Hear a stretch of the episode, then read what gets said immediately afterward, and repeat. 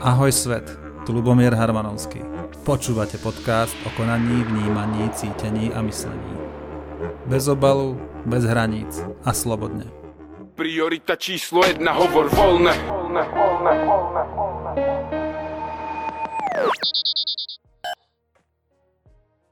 Ahojte, dovolte mi, aby som vás privítal pri dnešnom podcaste a s veľkou radosťou tu vítam aj Martina Poliačika, ktorý prizval, ktorý ktorý, uh, ktorého už vnímam pomerne dlho, či už na Facebooku ako poslanca Národnej rady, ktorý sa venoval drogovej politike. Mal som k nemu pomerne blízko aj cez nejakých mojich kamarátov a riešili sme s ním nejaké, nie, nie osobne ja, ale mám proste k nemu blízko a, páči sa mi, akým spôsobom vlastne sa prezentoval, fungoval a aké myšlienky dával do sveta a v poslednom čase ma zaujal jeho aktivitami ohľadne kritického myslenia. Ja osobne sa to tak nejak intuitívne snažím e, dostať do môjho života a úplne ma fascinuje, ako to má Martin e, uchopené. E, nedávno som bol na festivale Drienok a tam mal prednášku práve o kritickom myslení. Bohužiaľ som stihol len koniec, ale aj ten koniec bol pre mňa veľmi výživný a páčilo sa mi, ako spája vlastne tie, tie svety toho racionálneho plus emocionálneho a dáva zmysluplné odpovede. Takže vítaj Martin. A začal by som povedať tak jednoducho, že ako sa dnes máš, aký máš dneska deň a čo ťa potešilo? A ďakujem veľmi pekne za pozvanie v prvom rade.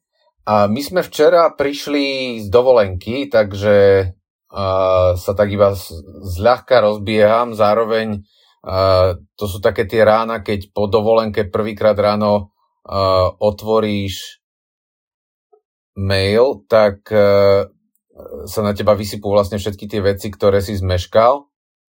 Takže dneska už som taký v pracovnej nálade, ale zároveň Uh, takže som v takej uh, pracovnej nálade už, lebo po desiatich dňoch proste treba kopec vecí vybaviť. Uh, ale zároveň uh, celkom sme si to užili, boli sme vlastne v Polsku, lebo nám prišlo nezmyselné, aby sme z 40-kových teplot cestovali do teplot ešte vyšších niekam na juh, takže sme išli hore ku Baltickému moru, pozreli sme si Gdaňsk, nejaký čas sme boli vo Varšave, nejaký v Lodži, Veľmi silno odporúčam, podľa mňa Polsko je nádherná, super krajina, ktorá stojí za to navštíviť. No a čo ma dneska potešilo, že máme zase plný dom našich zvierat, a, lebo teda celú dovolenku sme ich nevideli, kocúr sa nás nevie nabažiť, ten stále ako sa chodí nabíjať, jak na, na nabíjačku telefon. A, takže je to fajn, že sme zase všetci aj so zvieratami pokope. Díky, su, super tip. Ja mám tiež Polsko rád, tiež som tam mal možnosť to nám navštíviť, konkrétne Bielsko-Bialu a domovinu a Lolka a Bolka. to bolo zaujímavé. Ale k veci, ja ťa možno trošku prekvapím oproti tým otázkam, ktoré som ti tam dal. A ak som sa tak navnímaval na teba a počúval som iné podcasty s tebou, tak som si uvedomil, že ty s tvojou históriou v, tom, v tej diskusnej asociácii že keď si prechádzal vlastne tou tvojou politickou kariérou a stretával si tam priamo v tých diskusiách ľudí, ktorí ako keby ignorovali úplne všetko, čo, čo si ty vlastne mal, aké si mal tie znalosti, že ja osobne, keď si to predstavím, že, uh, že, sa, že vlastne tam taká, taký, taká obrovská bariéra alebo asymetria medzi tým, čo vieme, ako používame ten jazyk a to myslenie, tak mňa zaujíma, že ako si to ty vnímal, ako si to prežíval, ako si sa cítil vlastne, keď si mal, čo ja viem, diskusného oponenta, ktorý bol úplne, že totálne mimo? No, tam treba asi úplne na začiatku povedať, že to je úplne iný šport. A, a ja dnes pracujem ako konzultant a tréner a s tým, že na jednej strane učím ľudí správne argumentovať a správne používať logiku, a, a správne vysvetľovať a vždycky dopovedať, na základe čoho sa snažím niekomu niečo povedať. Ale zároveň raz za čas sa mi stane, že aj pripravujem nejakého politika na takéto diskusné relácie a tam ho všetky tieto veci zase musím odúčať, lebo tam to nepatrí. Hej, že diskusná relácia, vlastne politická diskusia v televízii má jediný účel. A to je, aby si využil všetek možný priestor, ktorý tam máš, na to, aby si doručil svoj obsah k tomu voličovi, ktorý sedí pred tou telkou. A pritom predstieraš, že si v dialogu s moderátorom a s kýmkoľvek iným, kto je v tom štúdiu, ale to je iba nutné zlo. A teda ja vždy hrám podľa pravidel tej hry, ktorá, ktorú mám na stole. To znamená, že keď som v štúdiu politickej relácie, tak samozrejme, že používam všetky nástroje tej správnej, dobrej argumentácie, ale používam ich ako nástroj na to, aby som doručil politický obsah svojmu voličovi na druhú stranu a vôbec ma nefrustruje, že tá druhá strana to nerobí, lebo ona používa svoje vlastné nástroje a svoje vlastné prepojenie so svojimi e, voličmi. A takisto ako som veľmi prísny rozhodca na debatných turnajoch, kde vyžadujem, aby naozaj tá logika a všetky pravidlá správnej argumentácie boli dodržané, lebo to je podstatou tej hry, tak, tak, tak v politike ja zase rešpektujem, že tie, tie pravidlá sú iné. A tie pravidlá sú také, že samozrejme nemáš klamať, nemáš kradnúť, nemáš uh, byť v rozpore s verejným záujmom, to je základ, ale e, v momente, keď si e, na obrazovke, tak máš urobiť všetko preto, aby si získal voliča, hej? Lebo základom politiky je získať a udržať moc. Bez nej nedokážeš nič spraviť. A, takže tam nedochádzalo k nejakej veľkej frustrácii. To, čo mi tie dlhé roky debatných turnajov dali, bolo vlastne to také state of mind, hej, že nastavenie mysle, že ja som vlastne v nejakej virtuálnej realite. Tak ako som predtým chodieval dlhé roky debatovať alebo rozhodovať na debatné turnaje, ktoré neboli bežným každodenným životom, tak presne tak isto v politike ja som vedel, že ja si ráno navliekam na seba to pyžamo politické a večer ho zo seba zase dávam a ja hrám tú hru. A že aj ľudia na uliciach nestretajú mňa, ale oni stretajú to pyžamo, ktoré vidia v telke. A preto, keď mi niekto vynadal na ulici, tak kým ma nešiel byť, alebo nešiel mi byť moje deti, tak som to vnímal, že on sa háda s, nie, s, nejakou, s nejakou chimérou z telky, ktorou nie, nie som ja. Ale zároveň dnes som v situácii, že už som mimo politiky a rovnako ja sa doma hádam s chimérou, s pyžamom Igora Matoviča. Ja mám ešte tú nevýhodu, že ja ho poznám naozaj dobre, hej, že som si s ním prežil strašne veľa. A tým pádom vlastne stále k tomu prihliadam z jednej, z druhej strany, hrám sa s tými konceptmi, vnímam tie detaily toho, ži- toho žitia v rôznych realitách, ale to, čo si hovoril vlastne a čo bolo aj predmetom mojej prednášky na tom drienku, bolo, že snažím sa byť v tomto vždy poctivý. Hej, že neprekračujem, ne, používam ako keby rovnaké pravidlá vo všetkých, pra, vo všetkých prostrediach, že rešpektujem, že v, v oblasti mystiky alebo intuície funguje iná logika alebo iný spôsob vnímania sveta ako vo vedeckej metóde a tak ďalej. A ja iba nábadám ľudí k tomu, že napríklad, že nepoužívajte výroky z Biblie na argumentáciu o vakcinácii, ale zároveň proste nepoužívajte e, poznávanie vesmíru na e, popretie existencie Boha. Hej, že vždycky sa držte ako keby na tej časti šachovnice, kde máte figurku, kde, kde práve hráte tú hru a ne, nesnažte sa jednou sadou nástrojov ako keby pokryť úplne všetko. Že pre mňa je dôležitá tá poctivosť. To je super. Ja to čítam tak, že OK, máme nástroje na jednej strane, nástroje na druhej strane a to, jak to ja vnímam, je, že možno, možno ako hodnoty by ako keby mali presahovať cez obidva tieto nástroje. Hovorím to správne? Áno, áno. Uh... Tá poctivosť, ktorú si spomenul. Áno, že tá poctivosť, ale aj iná vec ako mm, snaha neublížiť, ako uh, základný súcit, ako uh, vnímanie mm, a rešpekt ku kráse, to všetko sú veci, ktoré presahujú tie rôzne prostredia, hej, vlastne sa vyskytujú vo všetkom, ale, ale môžeme ich tam uchopovať rôznym spôsobom, hej. Aj matematická rovnica dokáže byť krásna, napríklad, hej, pre matematika častokrát. A Rozumiem, ro, rozumiem, akože to tá, je to tá hodnotová, hodnotová, hodnotové nastavenie, ktoré Áno. vieš ako keby aplikovať vlastne v, v akomkoľvek, akomkoľvek vlastne tom prejave, prejave seba, tam sa nemusíš zrádzať a vieš, že hráš proste túto rolu, ale celé to prestupuje vlastne ako keby takéto vyššie, vyššie tvoje uvedomenie, že aha, toto som skutočný ja a riadím len vlastne ako keby tú svoju postavičku, do ktorej teraz na tomto ihrisku, svojho avataríka, ktorého riadím na tom ihrisku. Dobre, toto je super, takto, takto, že sme si na úvod povedali. A mňa ešte zaujalo, mm, zaujala vlastne tá tvoja kniha, keby si nám ju trošku predstavil, mne sa páči už len ten názov, Poriadok v hlave. Ja to, ja to takisto prežívam, opäť, opäť dám do toho, do toho kus seba, že ja si uvedomujem, že čím mám väčší poriadok ako keby v hlave, jak si to ty, ty nazval, v priebehu vlastne svojho života, tak sa to odráža aj v mojom prostredí či už som zorganizovaný lepšie v práci, alebo mám menší bordel vo svojej izbe. A to len také nejaké moje intro. A skôr teda povedz mi, že čo ťa motivovalo k tej knihe a čo sa v nej, čo sa v nej človek vlastne dozvie. Hej, ja sa kritickým myslením uh, zaoberám v podstate niekedy od roku 1996. Hej, že už to robím, za chvíľku to bude 30 rokov. A celý čas to bolo veľmi intenzívne spojené aj s procesom vlastného pozna- seba poznávania. A, a tá kniha to spojila do jedného, pretože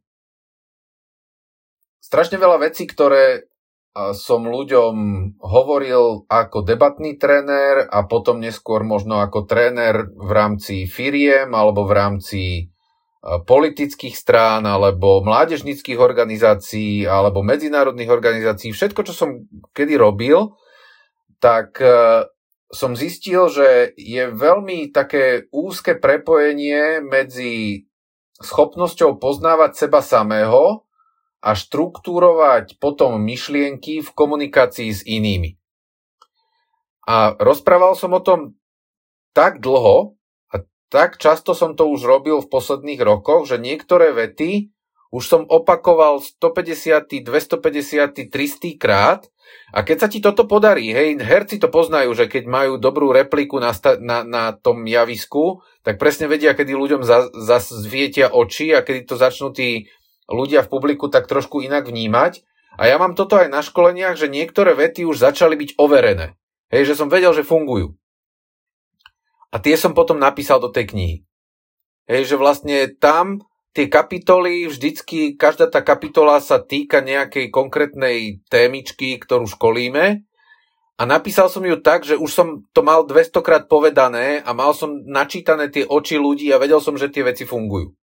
A chcel som, aby nemusel každý človek iba prísť na naše školenie, aj keď tam sa toho samozrejme naučí oveľa viacej, a, ale aby mal možnosť aj za tých 6-7 hodín, čo tú knihu prečíta, vlastne uchopiť úplný základ, tu základné priehrštie vzorcov myslenia, ktorému podľa mňa môže významným spôsobom zjednodušiť život. Pretože v momente, keď pochopíme, že aj naše myšlienky sa dajú triediť a zoraďovať a vieme s nimi zmysluplne pracovať tak, aby sme si v hlave upratali, preto sa to volá poriadok v hlave, tak e, to sa potom prenáša do spôsobu, ako komunikujeme, ako sme uchopiteľní inými, a dokážeme lepšie rozoznávať chyby vo svojom myslení. A ja verím tomu, že tá kniha je vlastne takým úvodom, cez ktorý sa ľudia začnú svojim vlastným myslením a svojou komunikáciou zaoberať trochu viacej. Mm-hmm. Čiže je to vlastne ako keby pozrieť sa nejak z nadhľadu na svoje myslenie a to nejak s tým proste vedome, vedome pracovať. To znie z určitého pohľadu, možno je tak ako keby mysticky, ezotericky alebo transcendentálne, vlastne ako, uh, ako toto um, jak toto vlastne urobiť, že mnohé aj tie, tie tradície riešia vlastne, že mali by sme zastaviť ako keby ten vnútorný, vnútorný četer a myšlienky zastaviť, aby nás nevyrušovali a rozum. Ako, ako, ako vlastne v tom, keď mnoho ľudí prežíva vlastne život cez, té, cez myšlienky a cez popisovanie vlastne všetkého, ako od toho odstúpiť a pozrieť sa na to, na to z vrchu. Je, exist, existuje nejaký, akože, možno nejaký jeden proces alebo postoj, ktorý by si vedel vypichnúť v tomto?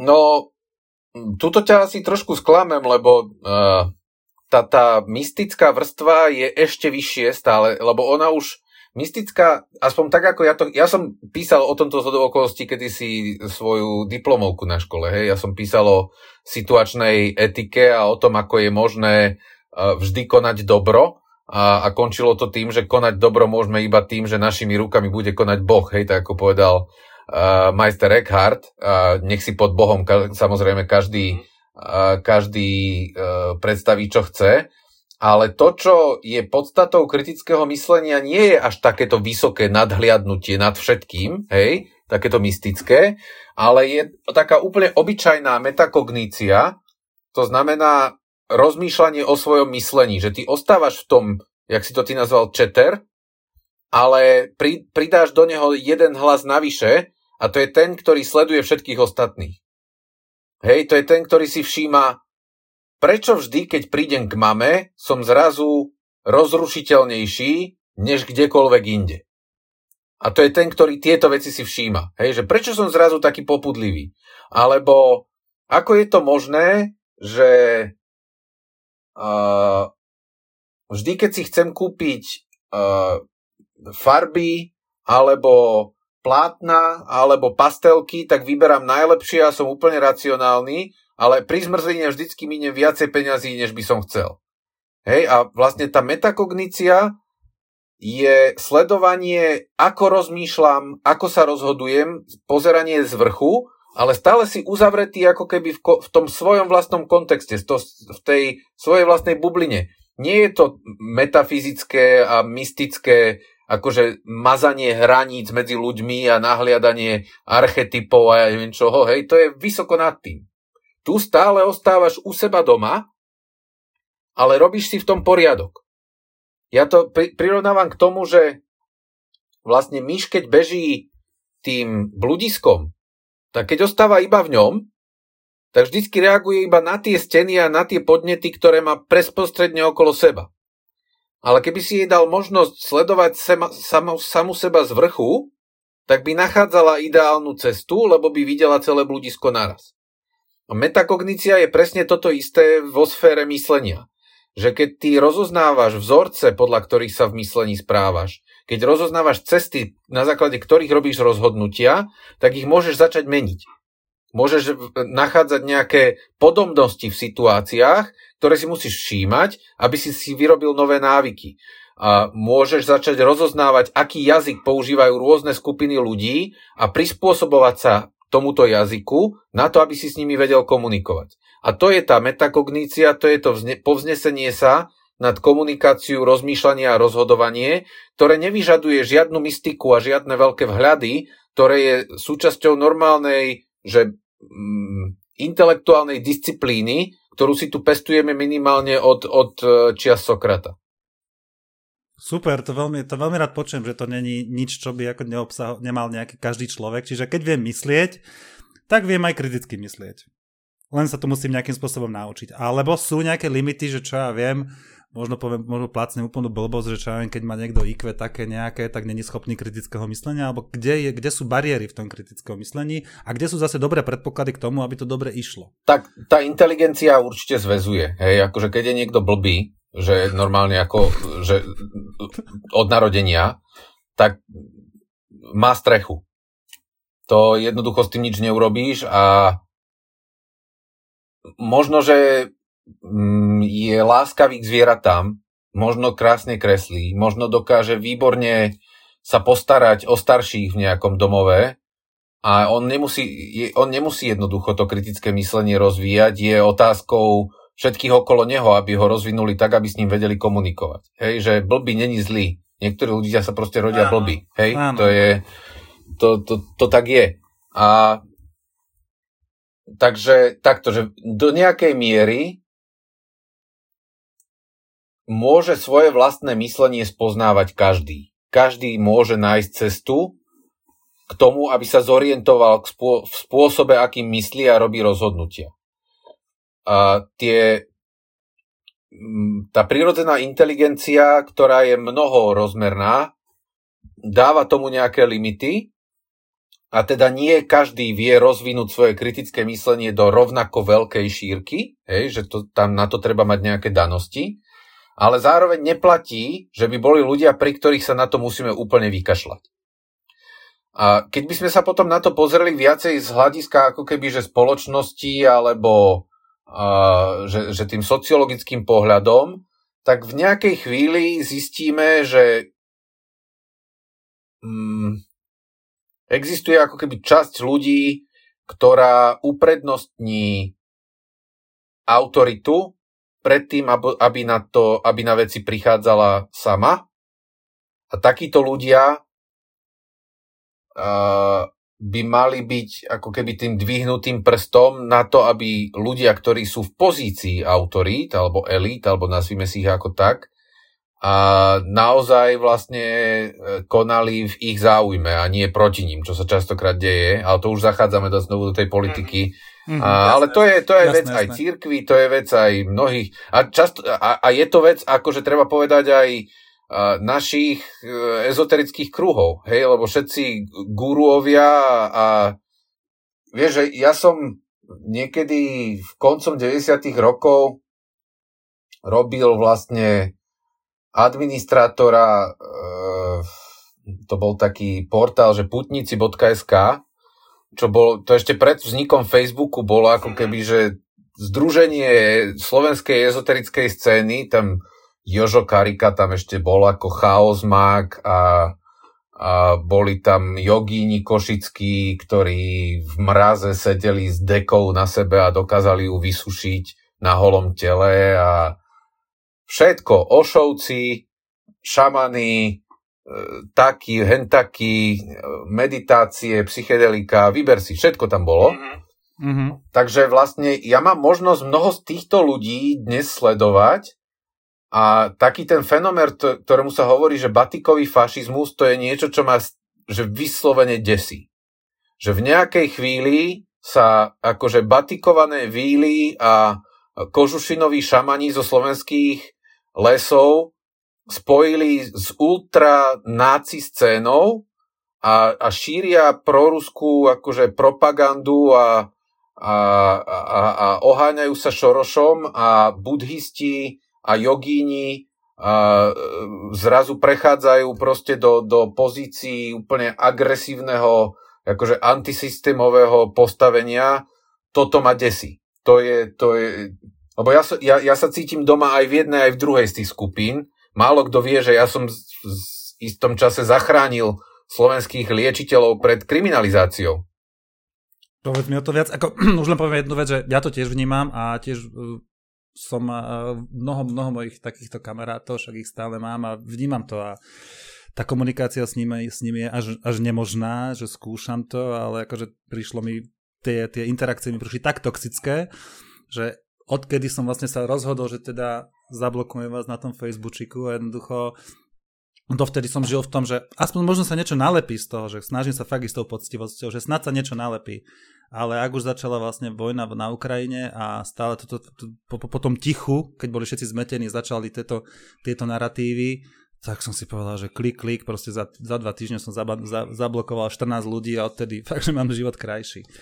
Ale uh, a, hľadám, hľadám a preto tam bude aj tá ďalšia moja otázka, že ako to, ako to, ako to vlastne riešiť. Ale to ma zaujíma už len tak, taká perlička, že ako si teda zachránil pred kriminalizáciou a týchto ľudí. No, my sme, my sme mali svojho času uh, v parlamente návrh zákona, ktorý by kriminalizoval vlastne všetkých mastičkárov, homeopatov, uh, bylinkárky, všetku túto akože alternatívnu uh, liečiteľskú scénu, kde s mnohými praktikami ja síce nesúhlasím, ale zároveň vyznávam vec, ktorá je v právnej teórii známou, že trestný zákon má byť až posledným možným prostriedkom, ako veci riešiť. No a vtedy sa mi podarilo pomerne mohutnú vlnu uh, odporu uh, zorganizovať. A čo bolo super, že ja som zistil, že ja som bol vtedy ako opozičný poslanec ale aj okolo Fica, aj okolo Pašku nebohého dneska už, aj okolo Bugára, okolo všetkých sú nejakí liečiteľia. Hej, každému niekto napravil krk, alebo, chrbticu, alebo mu dal nejakú pyramídku a ja neviem čo všetko, hej, ľudia nie sú zďaleka tak racionálni, ako by sa zdalo. A zrazu im začali vypisovať a písať a, a, a ten zákon vlastne bol okresaný tak, že nakoniec ich neohrozil. Takže mnohí ľudia, ktorí dneska, mnohí z nich by ma ako amerického agenta po, zavesili na najbližší kandeláber, zároveň môžu praktizovať mnohé zo svojich vecí vďaka tomu, že som ich zákonom ochránil pred kriminalizáciou, len už to nepamätajú. No a častokrát je to vlastne aj za. Ja som tiež sa tomuto venoval a tiež som im dal nejaký svoj odkaz na blogu a mám pocit, že niekedy to fakt, že tá ich akože prax liečiteľská, neviem aká je až za hranicou a tým svojim, tej svojej klientele doslova až ubližujú. Ale to naozaj teraz nechcem úplne, uh, úplne rozvádzať. Ale teda vnímam, že k tom kritickom myslení je uh, obrovský, ako z môjho, z môjho pohľadu vnímam, že tam je nevyhnutná veľká dávka nejakej sebareflexie a seba kritiky a pozerať sa vlastne na výsledky svojich činov a svojho myslenia a reflektovať to vlastne v tom kontexte či už svojich vlastných cieľov alebo dopadu na, na svoje okolie. Uh-huh. A je tam zároveň uh, vlastne ten štartovací bod je priznanie vlastnej omylnosti a vlastných limitov. Uh-huh. Lebo a, a znovu, ako keď sa vrátim k tej EZO scéne, a je, že pre mňa je toto naozaj že extrémne citlivá téma, pretože mnohí ľudia, ktorí mm, sú aktívni dneska v, rôznych uh, antivakcinačných uh, hnutiach alebo postujú takéto veci na internete, že mnohí z nich patrili v nejakej časti života k mojim najbližším ľuďom, že naozaj extrémne blízki, extrémne blízki ľudia. A Mám to, mám to podobne, Martin. A dokonca, dokonca tiež budem, budem normálne, že budem osobný, podľa mňa to patrí do tohto. A je to vlastne môj podcast, takže budem taký, aký chcem.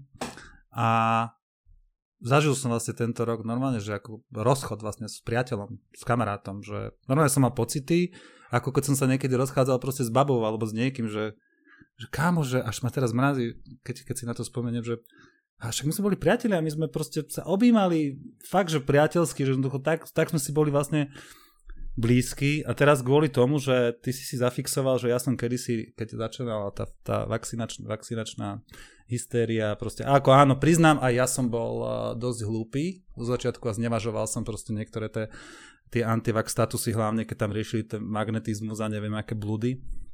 Potom je pravda, že aké riziko, riziko zažívame proste všade, či už z vakcíny, bez vakcíny. Ale to, to nechcem rozoberať. Xkrát som sa tomu človeku ospravedlnil a ako keby bol zaseknutý vlastne v tom, v tom čo som kedysi, ja neviem, v septembri pred rokom a pol povedal, trikrát som sa mu ospravedlnil, ale stále som bol ja ten zlý, ktorý proste, neviem, ne, ne, že si, ty si sa zmenil, lebo ty si jen taký onaký. Dobre, máme rôzne názory, ale však sme, ľudia sme, nemôžeme, nemôžeme vlastne akože sa spojiť ľudsky a tie názory vlastne pozrieť si tu. Ja som ochotný uh, urobiť revíziu tomu, že si ochotný aj ty a toto, keď tam nevidím tú ochotu, a ja idem ako keby s, to, s, tou, s, tou, s tou zraniteľnosťou a dostávam len facky, tak nakoniec akože čo som mohol urobiť je, že som sa vlastne od toho človeka odpojil.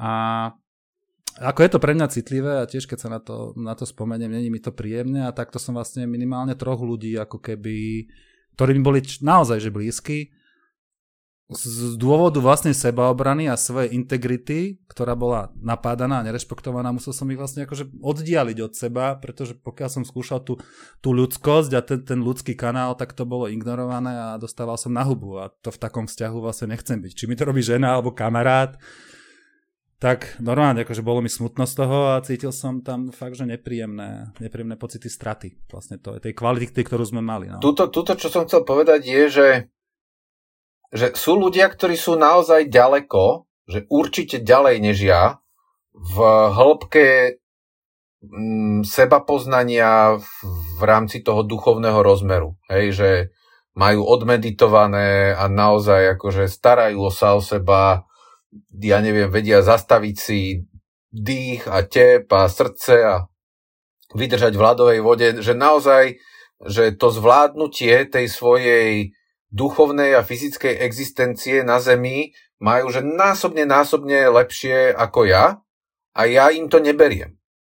Ja sa vždycky pýtam tú otázku, že dajme tomu, že, že keď máš odmeditovaných tých 15 rokov a postavíš sa pred obchod s gitarami, tak aká vysoká pravda ti umožní vybrať si tú najlepšiu? A keď sa postavíš pred autobazár, tak ako ti tých 20 rokov odmeditovaných v jaskyni pomôže vybrať si v danej chvíli najlepšie auto? A nikto mi z nich nevie na toto odpovedať. A ja im hovorím, no nepomôže ti to, pretože to je iná hra, to je iné, iné ihrisko, tam no? sú in, iné ihrisko, iné pravidlá a presne to isté platí pri tej vakcíne že tebe nepomôže 20 rokov meditovať na to, aby si pochopil, čo je to exp- exponenciálna funkcia a exponenciálny rast. A takisto ti nepomôže to pochopiť štatistiku, pretože štatistika je vysoko kontraintuitívna. Proste náš mozog nie je nastavený na veľké čísla, lebo to nikdy nepotreboval. Milióny rokov to nikdy nepotreboval, nikdy to nevidel. Náš najbližší obsah sveta, ktorý sme mohli sledovať okolo seba bol vždycky v jednotkách, desiatkách, maximálne stovkách vecí a ľudí. Nie milióny v, v dynamike. A preto ja hovorím, že však je super, že máš odmeditované. Je fantastické, že sa v sebe... Je dobré, že to vieš učiť iných. Ale nemôžeš tú veľkú múdrosť uplatňovať na niečo, kam to nepatrí. Na, na vedu. Lebo tam jednoducho platia iné pravidla. A toto vysvetliť, bohužiaľ, častokrát je extrémne ťažké.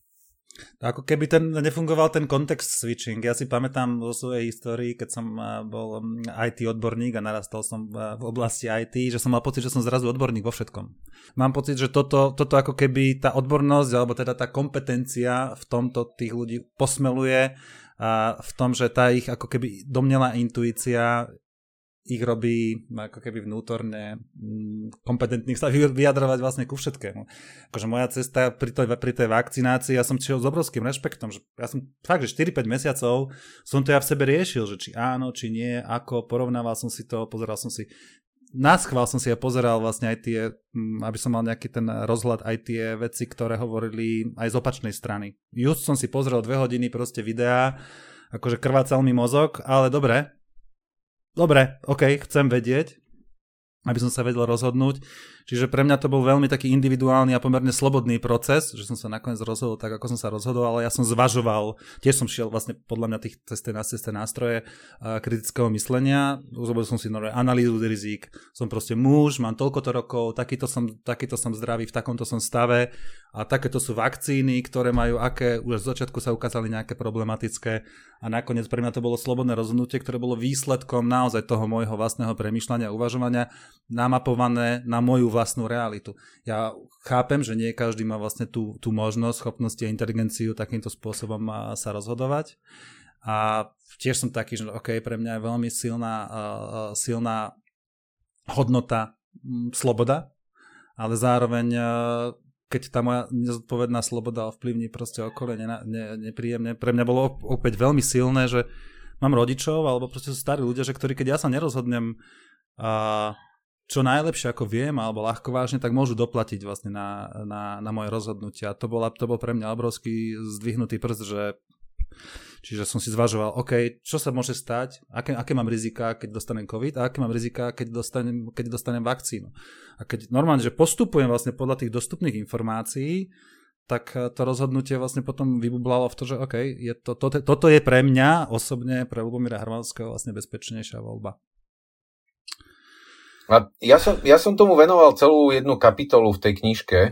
Vakcinácia ako také? Nie, a niečomu, čomu hovorím, že hodnota názoru. A je, je, je, to také, je, to tak, je to taká kontroverzná myšlienka. Ja tam tvrdím, že nie všetky názory sú rovnako hodnotné. Že hodnota názoru jednoducho stúpa z, z hĺbkou analýzy, ktorá za ním stojí. Že ty Áno, všetci ľudia hovoria, že ja mám právo na vlastný názor, a však áno, máš, ale keď si myslíš blbosť, tak ty nemáš právo na vlastné fakty. Hej, jednoducho tak, no? uh, tvrdiť, že uh, ja neviem, uh, COVID uh, je, je vymyslený, môže byť názor, ktorý je, ale ne, nezakladá sa na pravde. To, to jednoducho nie je pravda. A, alebo tvrdiť, že ja neviem, na Donbase prebiehala genocída e, e, ruskej menšiny, je tvrdenie, ktoré sa nezakladá na pravde. A áno, môžeš mať ten názor, ale ten názor nie je tak hodnotný, ako názor niekoho, kto si k tomu načíta materiály, alebo dokonca ide na to miesto, porozpráva sa s tými ľuďmi a dokáže podať nejaké svedectvo. Jeho názor je hodnotnejší ako tvoj. Lebo tá hĺbka analýzy je iná. No? Áno, čo je dôležité no. povedať, že hodnota názoru neznižuje hodnotu človeka. A to je presne, zase sa to dotýka toho, o čom si hovoril predtým a, a súvisí to aj to, čo si mi písal v tých otázkach vlastne s tou technikou tej láskavej kritiky, že my by sme, aj keď vidíme, že ako keby niekto nemá dostatočne hodnotné názory, nemali znižovať hodnotu toho človeka samotného. Že vlastne my sme vždycky mu mali vedieť ukázať, že ho stále máme radi. Mali by sme vždycky vedieť mu ukázať, že má u nás rešpekt ako ľudská bytosť, že ho počúvame, že sa od neho vieme niečo naučiť, že je pre nás pridanou hodnotou a niečo nám stále v živote dáva. Ale to neznamená, že mu uznáme, že má pravdu. Hej, že tam treba vedieť. A nemáme nárok každý na vlastnú pravdu. A akože postpravdivá doba síce funguje tak, že tá pravda sa nám rozmelňuje, ale minimálne akože vedecké fakty sú vedeckým spôsobom overiteľné a dá sa maličkými krok, krokmi vlastne sledovať ten, tá postupnosť vlastne, jak sme, jak sme, sa, jak sme k tomu faktu sa dopracovali. Ale dobre, nahral si mi s, to, nahral si mi s tou láskavou kritikou a pre mňa to bolo naozaj, že veľmi, veľmi jasné, veľmi pekné, pekné povedané a popravde to bola tiež jedna z takých veľkých, veľkých motivácií, že chcel by som toto mať ako keby zaznamenané, a toto by som chcel tiež vlastne tým divákom a poslucháčom vlastne dať, pretože pre mňa to bolo v tejto dobe a obzvlášť vlastne dôležité počuť vlastne, že takto, takto by sme vlastne mohli spolu komunikovať. Takže mohol by si mi to teraz tak nejak zosumarizovať, a ako podávať tú láskavú kritiku? Je to, je to technika, ktorú som sa naučil ja od mojej kolegyne Hanky Skliarskej, ktorá vlastne už vedie teraz Akadémiu kritického myslenia a, a jej základy sú v teórii Daniela Deneta, a ten postup je taký, že keď, nás, keď na nás niekto rozpráva a hovorí niečo, s čím nesúhlasíme, tak by sme nemali mu skočiť do reči a okamžite mu povedať, že čo si o tom myslíme my, lebo tým vlastne náš kontext narazí na ten jeho a vzniká obrovský priestor pre nedorozumenie alebo pre konflikt. A tým pádom prvá vec, ktorú by sme mali urobiť, je nechať ho dopovedať. Keď ho necháme dopovedať, mali by sme vlastnými slovami zopakovať, čo povedal, ideálne až do takej miery, že on povie, áno, presne toto som povedal. Že sám by som to nepovedal lepšie. Keď toto urobíme, tak čo si treba uvedomiť, už v tej chvíli sme získali čas.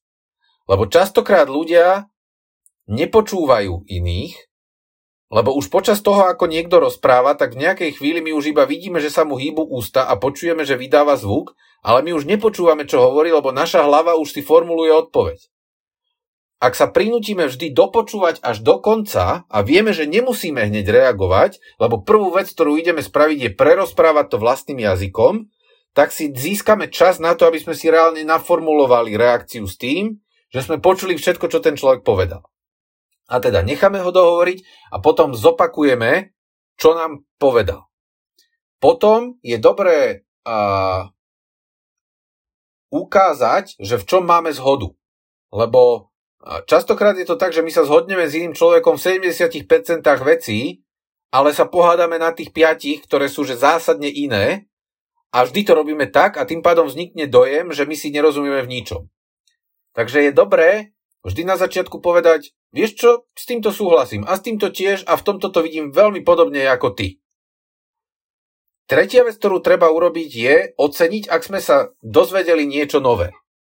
Povedať, hm, vieš čo, tak takto som nad tým nerozmýšľal a k tomuto mi prosím ťa pošli nejaký článok, že o tom by som si veľmi rád prečítal niečo viac. A až v momente, keď toto máme za sebou, tak tam príde to ale. Vtedy poviem, ale v tejto veci ja si myslím niečo iné. ale to, čo sme už, vte, už doteraz vlastne získali je, že druhý človek vidí, že ho počúvame, nielen, že ho počúvame, ale ho aktívne počúvame, lebo mu vieme zopakovať, čo povedal, pocítil, že má pre nás pridanú hodnotu, lebo uh, sme sa od neho niečo naučili, zistil, že nemáme vo všetkom rozdiel, iba v niečom a otvoril sa tomu, v čom ten rozdiel môže byť. Takže tá láskavá kritika vlastne znižuje priestor pre nedorozumenia a konflikty, pretože dáva ten tomu konfliktu, tomu sporu rámec, ktorý je ľudský, ktorý je emocionálne vyrovnaný a ktorý pracuje s vecami, na ktorých sa zhodneme, ale pracuje aj s tými, na ktorých sa zhodnúť nevieme. Super, super. Díky moc, díky moc. Veľmi sa, veľmi sa mi to páči. To je, snažím sa to nejak intuitívne, ale tak si to popísal na tom drienku, tak si že kokos, že to je, to je šupa. To je super. A páči sa mi, jak, jak, jak si tu pokecávame, aj sme uh, odišli od, od tej línie tých otázok, ale je to podľa mňa úplne že v poriadku. A takže môžeme sa pozrieť, čo tu máme ďalšie, prípadne ak by si ty mal teraz nejakú pohnutku, zdieľať niečo, čo by si rád, aby bolo, aby bolo povedané? Keď nie, tak ja nahrám niečím. Ja som to hovoril aj na tom drienku. Týka sa to vlastne tiež toho uchopovania ako keby nelogického sveta, hej, že ten priestor pre zázraky. A ja, ja tým, že mám mm, za sebou vlastne 9 mesiacov v Peru a pomerne veľa času ako keby nejakého takého aj duchovného spolu, spolužitia s inými ľuďmi a seba poznávania. A tak som sa v nejakej chvíli tiež venoval okrajovo, ok, veľmi okrajovo veciam, ktoré súvisia s liečiteľstvom a mal som možnosť uh, sledovať ľudí, ktorí pracujú intenzívnejšie s energiou hlavne teda toho môjho majstra Rochera, u ktorého vlastne som na tých ayahuaskových ceremoniách e, zakončil ten, ten môj ako keby hlavný seba poznávací trip a, a zážitok. A tým pádom aj, ja som si potreboval aj sám sebe, tak jak som o tom na tom drinku hovoril, zadefinovať, že kde je tá čiara, po ktorú akceptujem, že niektoré veci sa vymykajú bežnému ľudskému chápaniu a logike a za ktorou už by som to nemal vlastne očakávať, alebo by som to na ňu nemal nejako vzťahovať. A ja mám také pravidlo, že, že zázraky sa vždycky konajú na dĺžku ľudskej ruky. Že môžu existovať zázračné vyliečenia, môže existovať extrémne zosilnené placebo, ktoré môže mať formu homeopatickej liečby, môže mať formu prikladania rúk, rejky, ja neviem čo všetkého. A môže to fungovať, lebo, lebo ľudská mysel a, a, a schopnosť ako keby tej autosugestie, ktorá ešte keď je podporená komunikáciou s niekým iným, má zrejme úplne nekonečné možnosti ale v mojom svete to končí na dĺžku ruky. Že to vždycky, že ty, ty vieš možno vyliečiť jedného, ale nemôžeš zároveň vyliečiť celý národ. Hej? Keď sa aj pozrieš ako keby do Tolkiena a do všetkých uh, fantazí, románov, tak uh, oni tí mágovia veľkí neboli v každej dedine, hej? že to bol za epochu jeden Gandalf, nie že ich tam bolo jak u nás, že na každom internetovom fóre 20. Je, že, že možno raz za čas ľudia ako Kristus alebo jemu podobný vedeli ako keby uh, ohnúť pravidlá fungovania sveta pre väčšiu skupinu ľudí, ale to nie je niečo, na čo sa jednoducho môžeme uprostred Petržalky len tak spolahnuť pri draždi, akože sa udeje.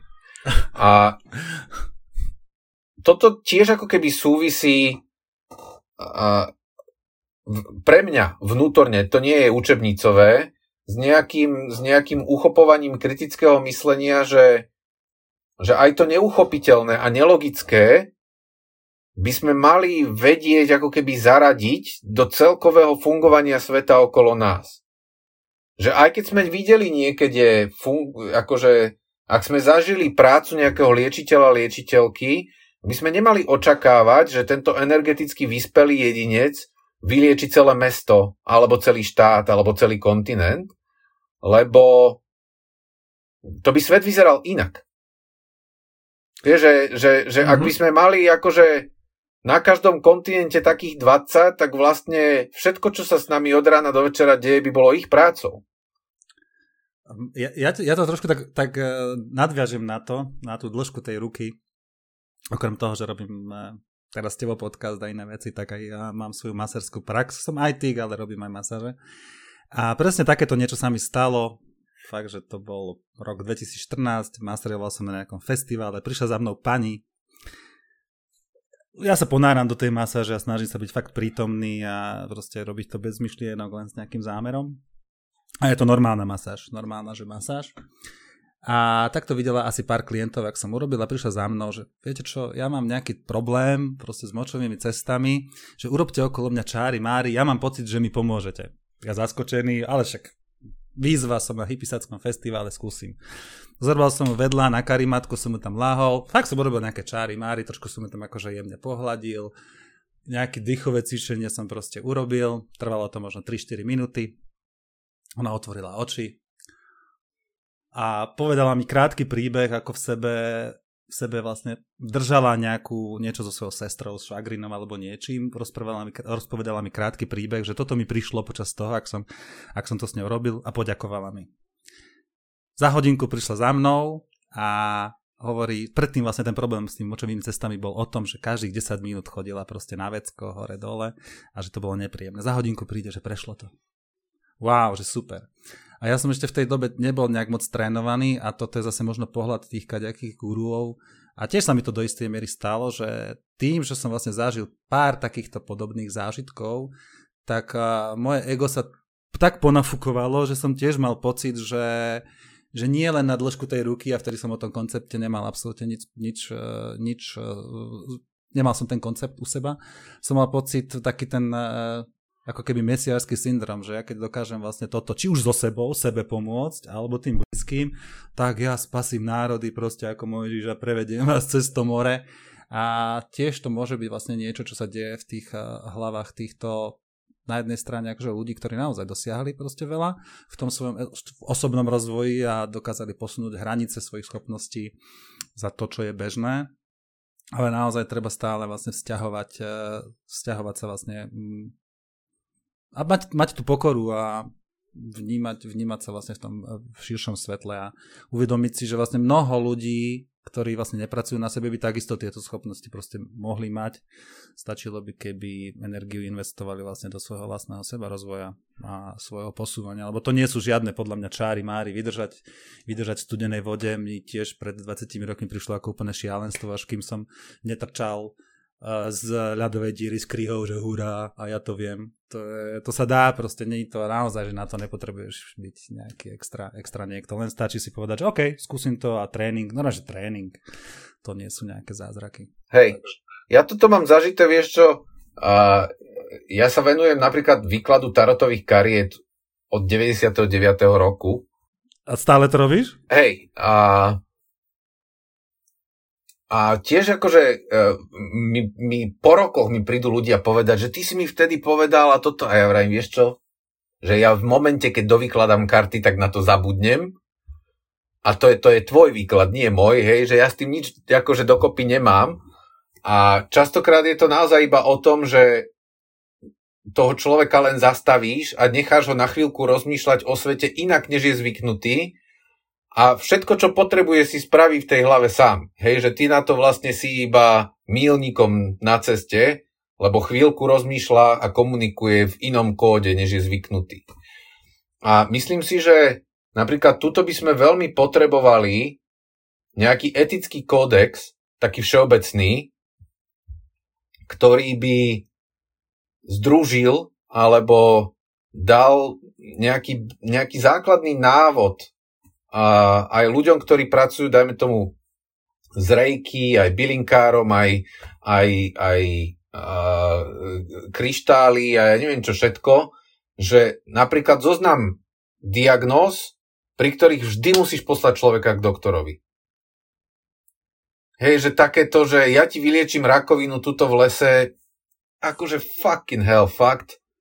Ne, ne, ne, ne, ne, ne. Vieš, že a No, dám si tvoj čaj, ale radšej fakt akože čeknem ešte všetky možné diagnostické metódy. Ktoré Áno, akože ja viem, ja viem, že tie nemocnice na Slovensku sú akože v mizernom stave častokrát a mnohí doktori majú vzdelanie, ktoré by nemalo akože byť v ordinácii, ale, ale to zároveň neznamená, že tu nemáme kopec naozaj skvelých odborníkov, ktorí by boli schopní pomôcť a, a ktorým ľudia vyťahujú pacientov e, z ordinácií do situácií, keď už sa im potom naozaj pomôcť nedá. A hej, to, to vlastne to je tiež pre mňa istý istý druh akože kritického myslenia a civilizačného posunu, že sme schopní sa otvorene rozprávať aj o veciach, ktorým neúplne rozumieme a nastaviť ako keby že hranice akceptovateľného, hej? Že kľudne, tak jak to je v, do, v Británii napríklad, že tam dokonca niektorí homeopati sú hradení z, z, z verejných zdrojov, čo ja by som asi ne, v parlamente by som za to určite ne, nezahlasoval, ale OK, akože keď si myslíte, že, že, že kačacie sadlo, akože 10 tisíckrát pretrasené vo vode, vám pomôže od nádchy. A že takto indukujete placebo efekt? Inšalách. Nech sa páči. Inšalách. Hej, jak sa, jak sa hovorí, kľudne nech je. A, ale a, mal, mal, malo, by to, malo by to mať strop. Hej, že, že od nejakých vecí vyššie už to musí ísť k doktorovi a keď to porušíš, vtedy je za to nejaký postih. A nie, že, že paušálne budeme hovoriť žiadni liečiteľi a žiadne bylinky, lebo však tam je tiež nejaká múdrosť, tiež tam niečo funguje. A nechať ako keby to žiť tak, aby, aby skôr dochádzalo k, k porozumeniu nejakému, než ďalšiemu štiepeniu ľudí na kmene a podkmene a, a, a, a hromadenie nejakej nenávisti tam je podľa mňa dôležité aj to, aby vlastne ten samotný človek bol nejak akože aktívne a zodpovedný za to svoje zdravie a nie, že teda dva extrémy, že dám sa do ruky proste mm, modernej medicíne a robte si so mnou čo chcete a tu je koleno mi vrže, tak mi ho vymente, neviem čo a ja som len ako panáčik, ako keď dám auto do servisu, alebo ten druhý extrém proste zahrkaj, zahrkaj hrkalko na mne a určite proste vy, vyhodíš všetky, všetky choroby, čiže skôr, skôr teda ja to vnímam tak a tiež mám osobnú skúsenosť, ktorú teraz tu nebudem rozvádzať, že ja až keď som osobne zobral naozaj zodpovednosť za svoje zdravie, zmenil životný štýl, tak až vtedy sa mi to podarilo dosiahnuť zázračné vyliečenie, ktoré není zázračné, ktoré len tým, že som naozaj si tiež vyhodil bordel z hlavy, zbavil sa toxického eh, vzťahu a začal proste cvičiť, otužovať, zdravo jesť, tak zrazu proste diagnóza, ktorá bola eh, problematická, ako vedľajší efekt zmeny životného štýlu proste odišla. Čiže tieto veci sú, nie sú podľa mňa vôbec, nie sú vôbec zázračné a stavať na nich ako za, na zázraku alebo na nejakých špeciálnych veciach je podľa mňa skôr akože škodlivé. Hej. A tuto Čiže... napríklad vidíš, že a na začiatku tej koronakrízy veľa týchto joginov a otužovačov povedalo, však začneme všetci cvičiť jogu a otužovať sa a bude to v poriadku. A oni do veľkej miery majú pravdu. Majú, Hej? No. Akože keby naozaj, že celá populácia cvičila jogu a otužovala sa a jedla viacej zeleniny a meditovala a prechádzala sa a ja neviem čo všetko toto, s vysokou pravdepodobnosťou by si boli, že násobne zdravší a aj ten COVID by mal oveľa miernejší akože dopad na tú populáciu. Len ja som sa ich pýtal, že jak dokážeme spraviť, aby dokázali, aby všetci začali do mesiaca meditovať a otužovať sa. Čak to, to, hej, to nespravíme, akože ja by som veľmi rád, aj sa pridám, ale že to neurobíme. Že preto je to očkovanie napríklad lepší nápad, lebo dokáže doručiť akože plošný výsledok lepšie, rýchlejšie, než tieto ostatné A to neznamená, že otužovanie je zlé. Ani yoga, že je zlá, ani dýchové cvičenia. Všetko je to super. Aj tá uh, mikrobiotická strava, aj ja neviem čo všetko, hej, všetko zelenina, všetko je super. Aj bylinky, aj čaje. Ale ak chceme akože ochrániť po 5 miliónovú populáciu, respektíve 5 miliardovú celého sveta, lebo však to bola globálna epidémia, tak to nedokážeme urobiť nijak inak lepšie, než tým očkovaním. Vieš, a ľudia hovoria, ja nechcem preberať zodpovednosť za iných ľudí a ja mám zodpovednosť iba sám za seba a mne sa manifestuje to, čo ja mám vnútri a to mi príde extrémne egoistický postoj. Vieš, že tak dobre, tak ja som si odcvičil a odpotápal sa pod kryhami, tak teraz vy ostatní si vykopte, vykapte kľudne, lebo ja budem v poriadku, lebo ja keď dostanem COVID, tak ja, sa s ní, ja si ho vydýcham, ale všetci ostatní kľudne nech ho dostanú a poumierajú, lebo sa, ne, sú není na tom tak dobre. Že podľa mňa súčasťou tej duchovnej výspelosti je aj to, že rešpektujem, že iní ľudia sú na tom inak. Hej, že už keď sa pozrieme, ja neviem, do, to, do takého akože moderného pseudobuddhistického chápania reinkarnácie, možno naozaj niektorí ľudia sa narodili iba na to, aby sa naučili schudnúť. A všetko ostatné sa budú učiť v inom, inom živote. Možno, že čas, uh, ja som presvedčený o tom, že čas neexistuje, hej, že celý svet sa stane naraz, len my ho vnímame po častiach, aby sme to vedeli uchopiť. A možno medzi nami dvoma nie je vôbec rozdiel. Sme len dve chápadla tej istej, toho istého vedomia zažívajúce dve rôzne veci. Tak jak u chobotnice. Áno, no. to je jak u chobotnice, vieš, aj chobotnica, kaž, každé chápadlo má svoj vlastný mozog. No, alebo keď vystrčíš z vody proste prsty, tak trčia proste 4, 4, 4, 4 vecičky, na ktoré keď nakreslíš ksichtíky, tak to vyzerá ako 4 panáčiky. Áno, áno. A, hej, stále tá istá ruka, takže... a toto všetko je možné, že to tak je, ja sa rád o tom budem rozprávať, hej? Tiež sa by to tak pozdáva, no. Ale v momente, keď máme riešiť akože, po, a, a pozri, moje manželke zomreli na COVID obidvaja rodičia. V priebehu šiestých týždňov. A my sme ako zažili, ja mám, ja stále sa ne, som sa nedostal z toho, čím si prešla naša rodina a, a to bolo v momente, keď ešte očkovanie tu nebolo. S rozsahom, akože mohli sa začať očkovať pár týždňov potom, a nestihli to. A moje deti prišli o starých rodičov a ja som prišiel o fantastickú svokru a super svokra. A samozrejme, že sme všetci robili všetko preto, aby sa to nestalo. Zároveň je pravda, že vďaka ľuďom, ktorí rozprávali po internetoch, že to je celé výmysel a vďaka politickým príživníkom, ktorí na tom získavali kapitál do ďalších volieb, jednoducho na Slovensku zomrelo tisíce ľuďov viac, o tisíce ľudí viac, než by za normálnych okolností musel. A samozrejme, že na konci je strašne veľa tých proste faktorov, ktoré na to všetko vplývajú, ale pre moju rodinu konkrétne to znamená, že možno sú dva hroby, na ktoré sme nemuseli chodiť. No a mne tak príde, že vlastne keď si začal o tom hovoriť, mňa tak, že úplne z toho, jak, jak som tu mal energiu, ma tak ako stíšilo, že takého, že fúha, že keď sa to empatizujem vlastne s tým celým, mám deti, chvála Bohu, ja som naozaj neprišiel o nikoho blízkeho, ale práve toto mne pomáhalo hm, nejak sa chovať proste inak, keď som si vlastne, keď som sa, nie že predstavil, ale keď som sa vžil do osudov vlastne tých ľudí, že mohli to byť moji rodičia. Zomierali aj deti, zomierali dokonca 35-roční, 40-roční nabušení chlapi, proste plní energie, ktorí sa tomu vysmievali a potom a zomierali vlastne na dýchacích prístrojoch. Čiže ten COVID si proste vyberal ako lotériu. Niekedy to 80-ročný deduško proste prežil. Ale toto ako keby chýbalo takisto v tejto našej spoločnosti tam je taká, taká základná empatia, že však to môže byť tvoj blízky. Keď už možno nemáš úctu k sebe, alebo ja ne, ako fakt, že to ma dáva proste, dáva ma to dole, tieto, e, toto keď vidím, že táto empatia a ľudskosť vlastne chýbajú a jak si spomenul, že tí politici, alebo proste tí nezodpovední ľudia, to je jedno, či to je politik, že dokáže vlastne zneužiť akúkoľvek situáciu pre svoj prospech, či teda pre politické body, alebo len a na Facebooku sa a pred kamoši švihnúť, že no je to, je to, je to, je to, je to, je to, je to pre mňa akože tiež citlivá citlivá vec, no.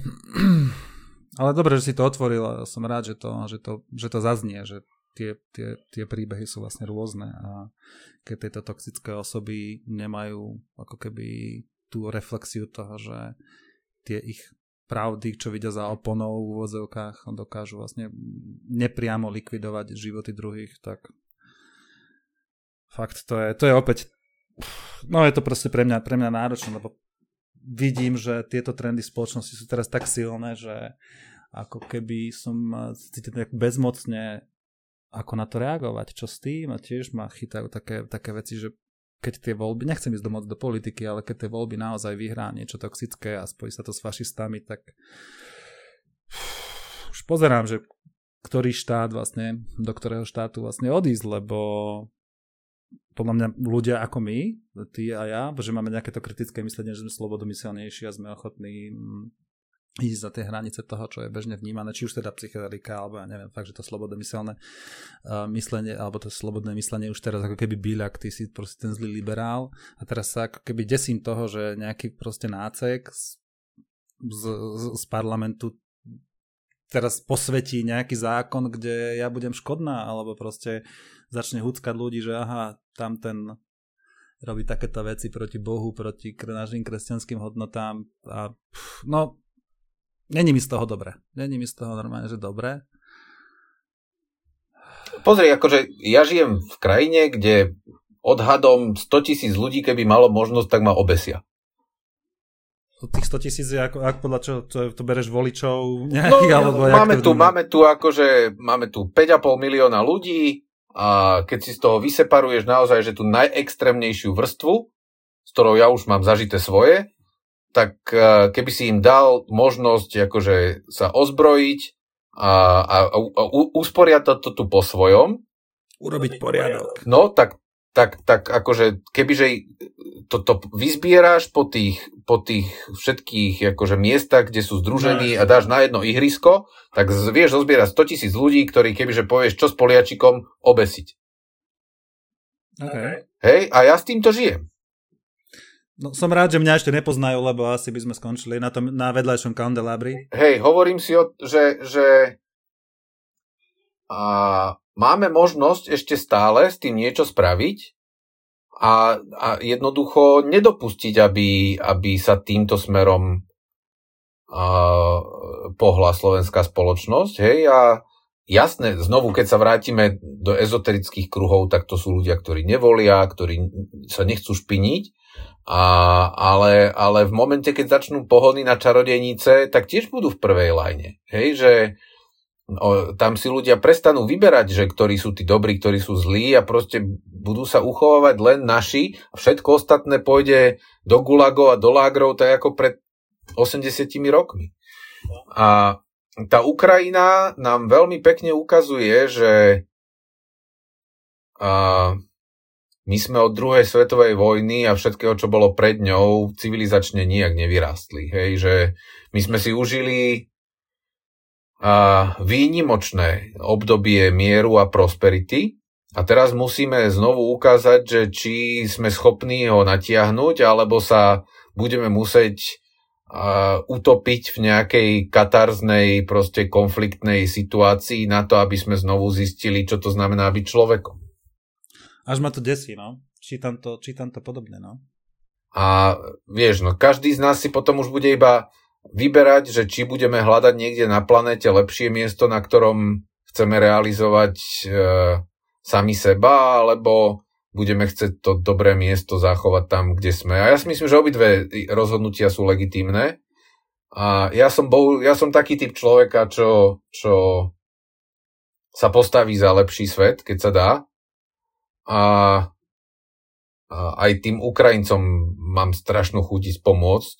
A nie priamo akože so zbraňou v ruke, ale minimálne pri, pri obnove tej krajiny tak, aby aby z toho vyšli ako, ako možný vzor a ako, ako by sme sa mali vysporiadať s, s takou krutou veľmocou, ako je, ako je Putinové, Putinové Rusko.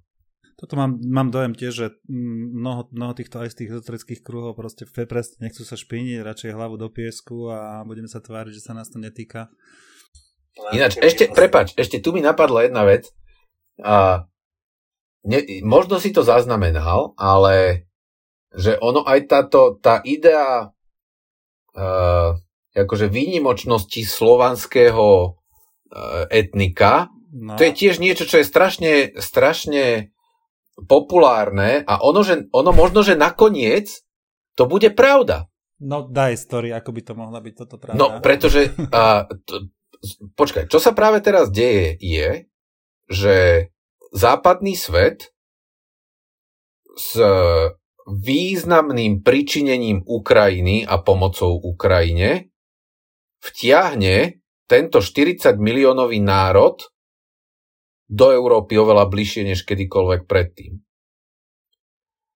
A keď si zoberieš Polsko, Ukrajinu, Slovensko, Česko, Balkán a postsovietské republiky, že Slovanov vo všetkých týchto miestach, mm-hmm. tak ono sa reálne môže stať, že Slovania naozaj budú najsilnejšími hýbateľmi dejín 21. storočia. Len to bude, bez, zaujímavý pohľad, no. len to bude bez Rusov. vlastne, ak, to, jak tomu rozumiem, tak tej myšlienky panslavizmu šli práve nie z Ruska táto, táto idea. Oni boli použité ako... Ako propaganda v podstate. Oni sú Rusom cudzie, oni serú na nejaký Slovákov a nevedia, kde oni sem netrafili. Ale, ale dobre sa to predávalo. Vlastne. Hej, ako v 68. stačilo otočiť pár, pár tabul a mali problém trafiť do Prahy. A, ale že, že ak, ak ideme stavať na slovanskej výnimočnosti a na tom, že Slovania dajú niečo svetu, tak sa treba pozerať na to, čo robia Ukrajinci. Nie je to, čo robia Rusi. A možno, že sa nakoniec proroctvo naplní, ale oveľa inak, než sme čakali. No, ja som, ja som skôr rezervovanejší, ale... Som, ja sa s tým tiež iba hrám, hej, ale... ale tiež som mal akože chvíľku pocit uh, z tej slovanskej nejakej uh, hej, výnimočnosti a jedinečnosti, ale skôr sa, skôr sa cítim akože pozemšťan, a tieto, tieto ako keby delenie na základe jazyka, alebo vieš, už keď to zoberieme aj geneticky, sme tak domiešaní, že kde, aká, aká, jaký, jaký Slovan. Vieš, no veď jasné. Tak domiešané, že to, že som sa narodil tu, ale keď idem v histórii hĺbšie, tak sme proste mix, proste všakovaký. Takže hrať sa na nejaké čisté slovanstvo alebo slove, slovenskovstvo je pff, čistá ilúzia. Keby som sa narodil o, ja neviem, 500 kilometrov inde, tak som stále ten istý človek, takže... No len by si bol Maďar. No, možno, môže byť. A no. akorát teda mám iný, iný software, proste jazykový nahratý a kultúrny software, ale pff, skôr mám, mám pocit, že toto kritické myslenie je, teda keď už sme sa o tom bavili, tak je ako keby po, ten, ten software vlastne optimalizovať a neriešiť práve, že som Slovák, Maďar, Rus, Ukrajinec alebo niečo, ale som proste ľudská bytosť, ktorá má mozog, ktorá má ruky, takéto nástroje a teda poďme tie, tie schopnosti, ktoré máme využiť tak, aby sme žili v šťastí, spokojný, naplňujúci život a bolo nám dobré a, a aj nášmu okoliu. S týmto súhlasím, len treba si uvedomiť jednu vec, a to je to, čo tvrdí Harari, že, že, slovenské, že ľudské myslenie, nie slovenské myslenie, ľudské myslenie je založené na príbehoch. A napríklad no. to, vieš, že teraz si vlastne Ukrajinci píšu úplne nový príbeh toho, čo to je Ukrajina. To áno. A z neho budú žiť ďalšie desiatky, možno stovky rokov. A, a my a bez ohľadu na to, že či sa cítime tým alebo oným, my sa vždy identifikujeme s nejakým príbehom a je veľmi dôležité, že s akým. Preto to napríklad ja by som bol za to, aby slovenská hymna bola už trošku iná, lebo to ublíženecké my a oni a jak sme furt hnaní do kúta a veď sa oni stratia, tiež na kerú mater to ešte potrebujeme, sme akože v no, jadre, no, jasne, no. sme v jadre Európskej únii, máme krásnu pieseň na Slovensku, hej, Kto za pravdu horí, ktorá bola úžasnou hymnou, a, a stále je akože v rámci štúrovskej a, a buď, na, národobuditeľskej tradície. Ja ti do toho skočím, alebo to, čo si vlastne predtým vravel, že mali by sme taký ten nový kódex nejak akože definovať, tak prečo neskúsiť vlastne to urobiť na novo, že aha, sme v 21. storočí, tú melódiu môžeme nechať kľudne, alebo môžeme, môžeme vypísať akože ten tender na hymnu, prečo nie, že dajme tie najväté hodnoty a, a ľudské, ktoré, ktoré chceme niesť, ktoré chceme odovzdávať do niečoho, čo nám naozaj bude teda po každom tom víťazstve proste, alebo niečom uh, hrať a naozaj s tým, s, tým, s tým tiež rezonujem, že na čo stále sa byť proste do prs, lebo keď to zoberieme v globále, teda v globále slovenskosti a toho, čo ako Slovensko teraz vyzerá, keď ho akože pozrieme tak možno, možno ani není nejak extra sa byť uh, prečo do prs, skôr akože pár výnimočných jedincov uh, je tých, ktorí ako keby sú hodní následovania, ale o tých masách ja nemám zrovna nejaké veľké ilúzie. Tak zase na druhej strane e, Slováci doteraz vždycky stáli na, vý, na víťaznej strane všetkých konfliktov, lebo bojovali, bojovali na obidvoch stranách. Hej, to je stratégia fantastická. to sa nedá uprieť. A jo, no. No dobre, e, máme tu už hodinku, hodinku 12, hodin, možno by sme sa mohli posunúť aj ku koncu. Ako mne sa dobre s tebou rozpráva. Uzavrel by som to možno tým, kde sme, kde sme, zaž, kde sme, kde sme začali že čo ti robí v živote radosť, čomu sa venuješ vo voľnom čase, keď neriešiš kritické myslenie podnikanie, záťažové prikrývky, že čo ťa naplňuje a žiť svoj život a prečo ráno proste vstane, že toto by ma ešte zaujímalo.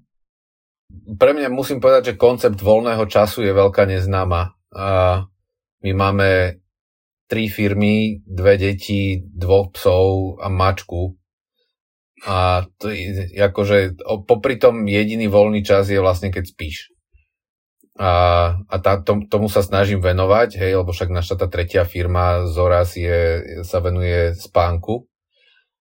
A momentálne, čo mi robí radosť alebo ma naplňa je radosť je asi silné slovo, ale čo, čo ma reálne ako, ako zamestnáva, je štúdium tej krízy stredného veku.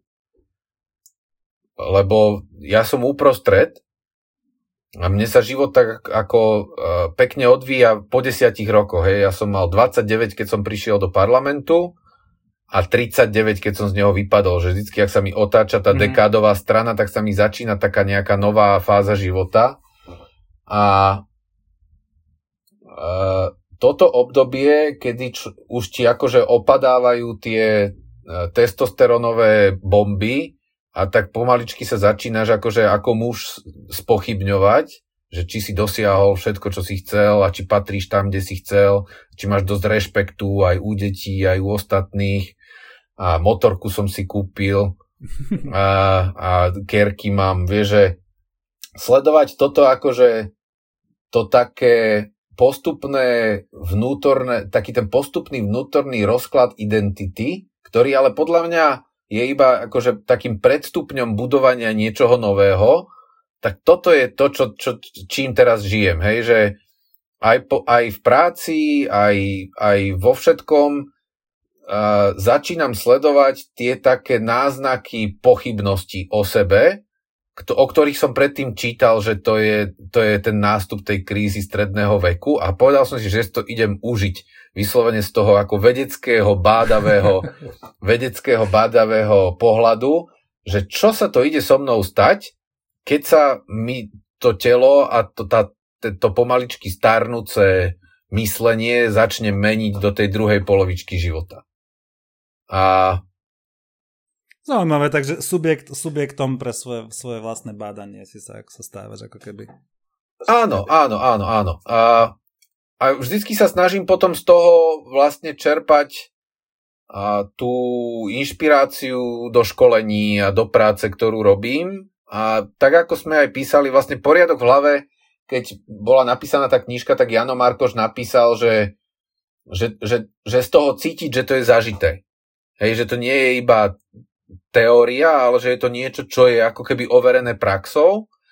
A mm, neviem, či budeme ešte písať ďalšiu knihu, aj keď teraz chceme robiť na knižke, ktorá bude vlastne zhruba o tom istom, ale pre mm-hmm. deti, pre, pre, pre puberťákov.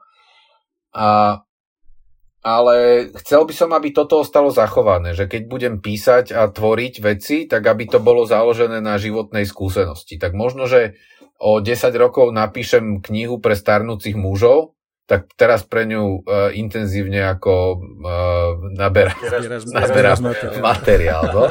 Možno budeme ešte robiť rozhovory.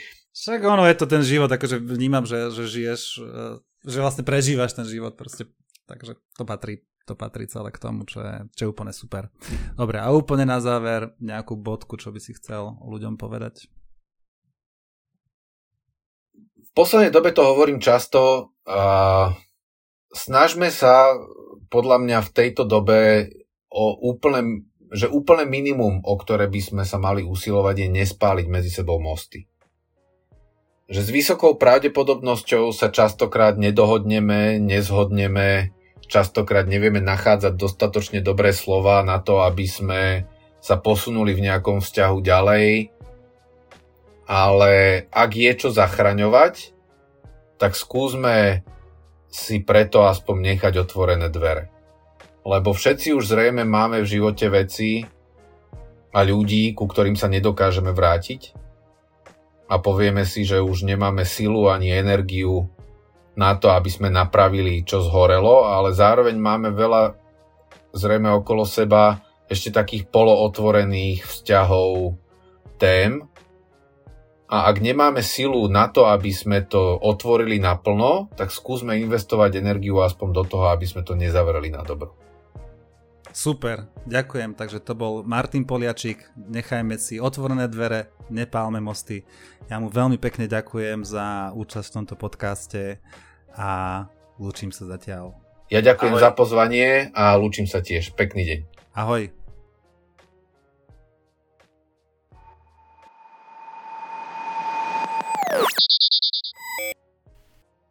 Tak toto bol podcast s Martinom Poliačikom, s ktorým sa mi vynikajúco spolupracovalo. Už e, dojednávanie termínu bolo veľmi príjemné, takisto keď boli nejaké technické problémy, bolo zaujímavé pozorovať, akú, akým podobným spôsobom pristupujeme k riešeniu problémov. Celý podcast som si užíval. Pokiaľ sa vám to páčilo tak ako mne, budem veľmi rád, pokiaľ podporíte moju tvorbu, či už kúpom Martinovej knihy na adrese shop.siedobra.sk kde nájdete rôzne produkty, aj moje, aj občanského združenia, ktoré vediem. Snažím sa tam mať výber zaujímavých kníh. Pokiaľ chcete podporiť priamo moju tvorbu, tak je to na lubomier.sk lomeno podpora, kde sú finančné a nefinančné formy podpory. Ďakujem vám veľmi pekne za váš čas, za to, že ste počúvali tento podcast. Dúfam, že sa vám páčil a akékoľvek komentáre sú veľmi vítané. Ďakujem, tak do počutia na budúce. Počúvali ste Ľubomierov podcast. Ďakujem vám za pozornosť a teším sa do počutia na budúce. Priorita číslo jedna, hovor voľne. voľne, voľne, voľne, voľne.